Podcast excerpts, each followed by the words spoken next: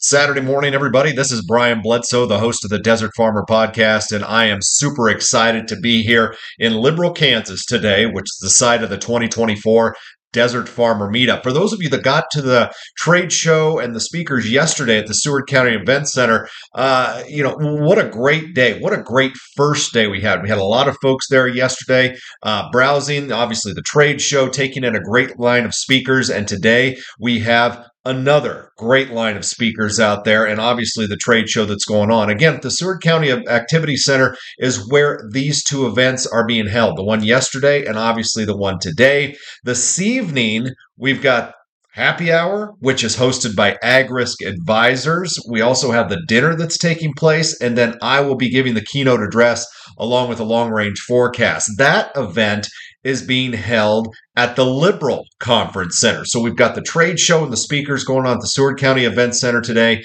We've got happy hour, dinner, and my presentation tonight at the Liberal Conference Center. For those of you that have never been, and if you're in the region today looking for something to do, I highly recommend taking this in. This is one of those events that is uh, extremely organic and designed to really just bring a lot of good folks together, not only for fellowship, but also to share some ideas and just simply try to bridge the gap on a normally quieter quieter, I say, time of year where we've got other farm shows going on, we've got high school sports going on. So, look, I get it. If you're busy and you can't make it here, uh, I will be talking some about the presentation I give tonight on a future podcast. But I highly recommend if you can get to the Liberal Conference Center this evening, Happy hour starts at five. The dinner's at six o'clock and we've got uh, my presentation starting at seven o'clock tonight. It is going to be a great evening, and if you can get there, uh, I highly recommend in doing so. Uh, I don't want to take too much of your time today because uh, I know obviously you're busy, but there's something that I want to kind of elaborate on more uh, in more detail from what I talked about uh, last week about the possibility of a bigger storm system coming in here uh, during the early part of February. And just looking at some computer model information over the past couple of days, one thing is certain there is definitely going to be something ejecting out of the southern Rockies and out of the western part of the United States.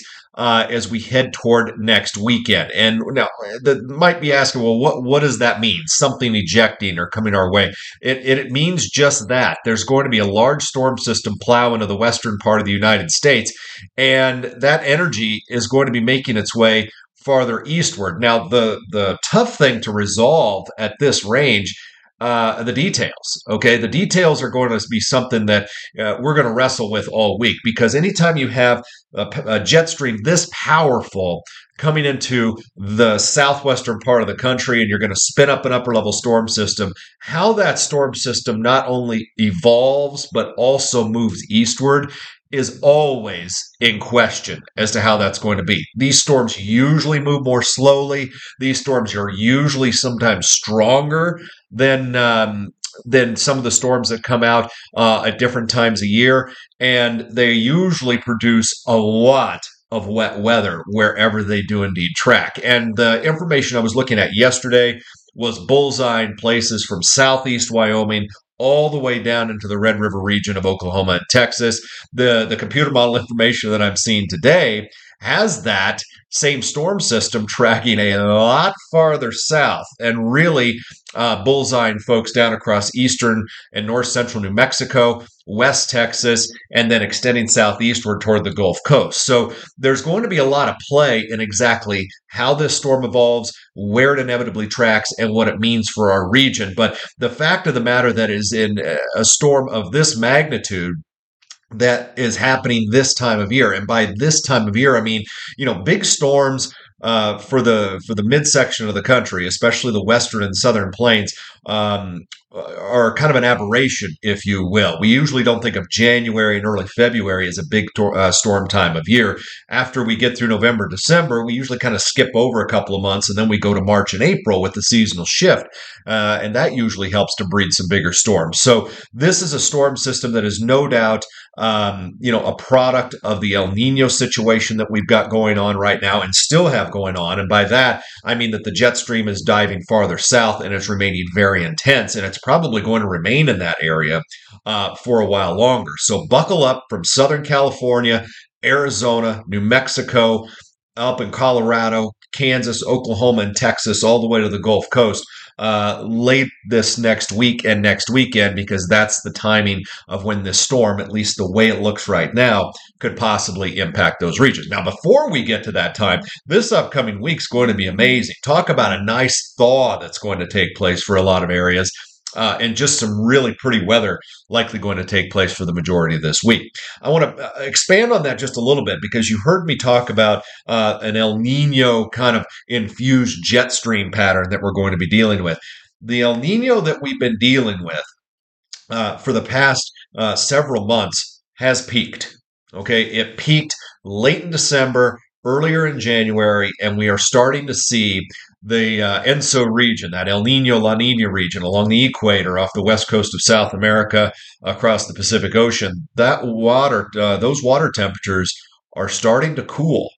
And basically, what that means is not only has the El Nino peaked, but we are reversing the trend that had developed at this same time last year. We had to warm the Pacific region up in the El Nino La Nina region last year at this time through the spring.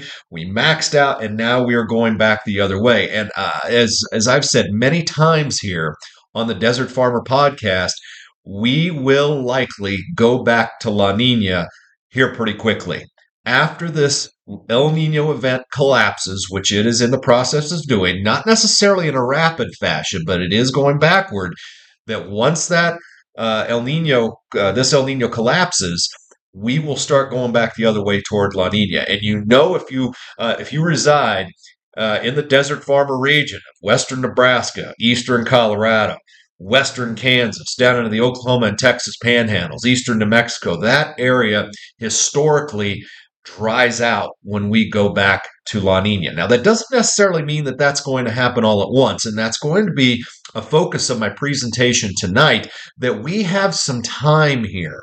Okay, we with the with the water temperatures out there still warmer than average, they're not just going to go colder than average starting tomorrow. It takes a little bit of time for that transition to take place. So it's very important that we capitalize on whatever this El, uh, El, Nino has in store for us the rest of the way before it gets out of the road.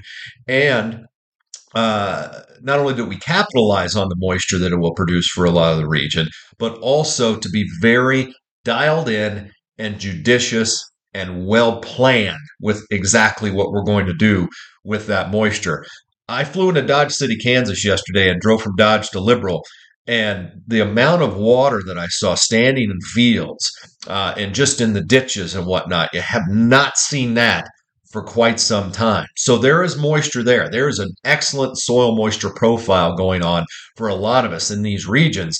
And we have to be very calculated as how we're going to use it because after we get past this spring, which I actually think will be fairly beneficial throughout most of the region, uh, we will no doubt go backward in terms of our moisture frequency and also uh, the uh, how widespread our moisture producing storms uh, will inevitably be. It's just the way history plays out. And it, that type of information is steeped in the computer model information uh, that I've been looking at as well. So I don't want to scare anybody. I don't want to be all dramatic and I don't want to be hyperbolic about how this transition takes place. I think it's just we, we really need to be uh, this type of El Nino to La Nina transition needs to be very much at the forefront of our planning as we uh, as we extend through 2024 and that's some of the advisement that i'm going to be giving tonight uh, to those that want to show up and to those that uh, that want to listen. So uh, if you want to do that again at the liberal conference center tonight starting at five o'clock we've got happy hour going on.